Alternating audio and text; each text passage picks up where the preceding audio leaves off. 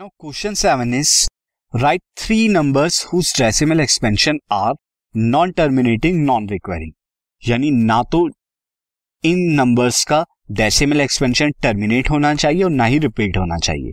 तो कुछ नंबर्स आपको लिखने वो हम लिखेंगे। तो first will be first number अगर मैं यहाँ पर लिखूं तो नंबर शुड बी मैं इस तरह से लिख सकता हूँ two three point zero one zero zero one zero zero zero one zero zero zero zero one आप देख सकते हैं मैं हर बार जो है एक ज़ीरो बढ़ाता जा रहा हूँ तो इससे पता लग रहा है नॉन टर्मिनेटिंग तो है, ये डॉट डॉट डॉट बता रहा है। साथ ही ये जो पैटर्न है रिपीट नहीं हो रहा। इसके अलावा आप ये भी लिख सकते हैं सेकेंड नंबर अगर हम देखें।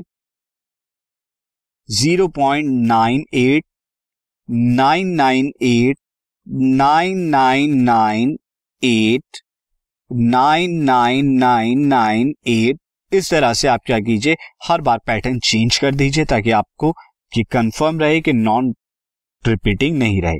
और थर्ड नंबर आप इस तरह से लिख सकते हैं, आप खुद सोचिए कैसे लिखेंगे।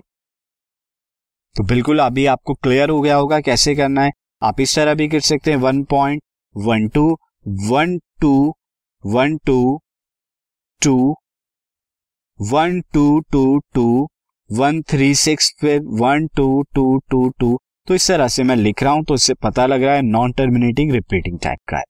तो इस तरह से आप लिख के बता सकते हैं।